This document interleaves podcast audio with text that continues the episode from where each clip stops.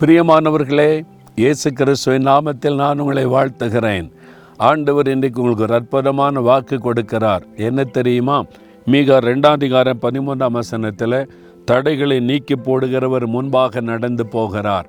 நம்முடைய தேவனுக்கு ஒரு பெயர் உண்டு தடைகளை நீக்கி போடுகிறவர்.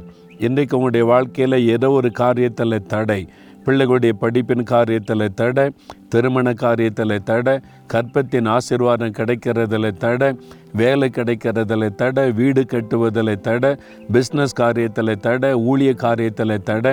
எந்த எடுத்தாலும் தடை தடை தடைன்னு கலங்குறீங்களா? நமக்கு ஒரு தேவன் உண்டு தடைகளை நீக்கி போடுகிறவ அந்த பெயர் உடைய தேவன் சொல்லுகிறார் நான் உனக்கு முன்னால் நடக்கிறேன். தடைகளை மாற்றி போடுகிறேன் காரியத்தை வாய்க்க பண்ணுகிறேன் என்பராய் சொல்லுகிறார்.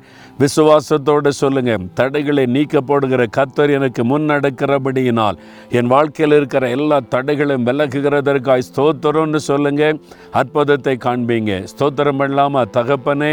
நீ தடைகளை நீக்க போடுகிற தேவன் என் வாழ்க்கையில் காணப்படுகிற எல்லா தடைகளும் இயேசுவின் நாமத்தில் விலகுகிறதற்காக வாய்க்கிறதற்காக ஸ்தோத்திரம் ஸ்தோத்திரம். இயேசுவின் நாமத்தில் ஆமேன் ஆமேன்.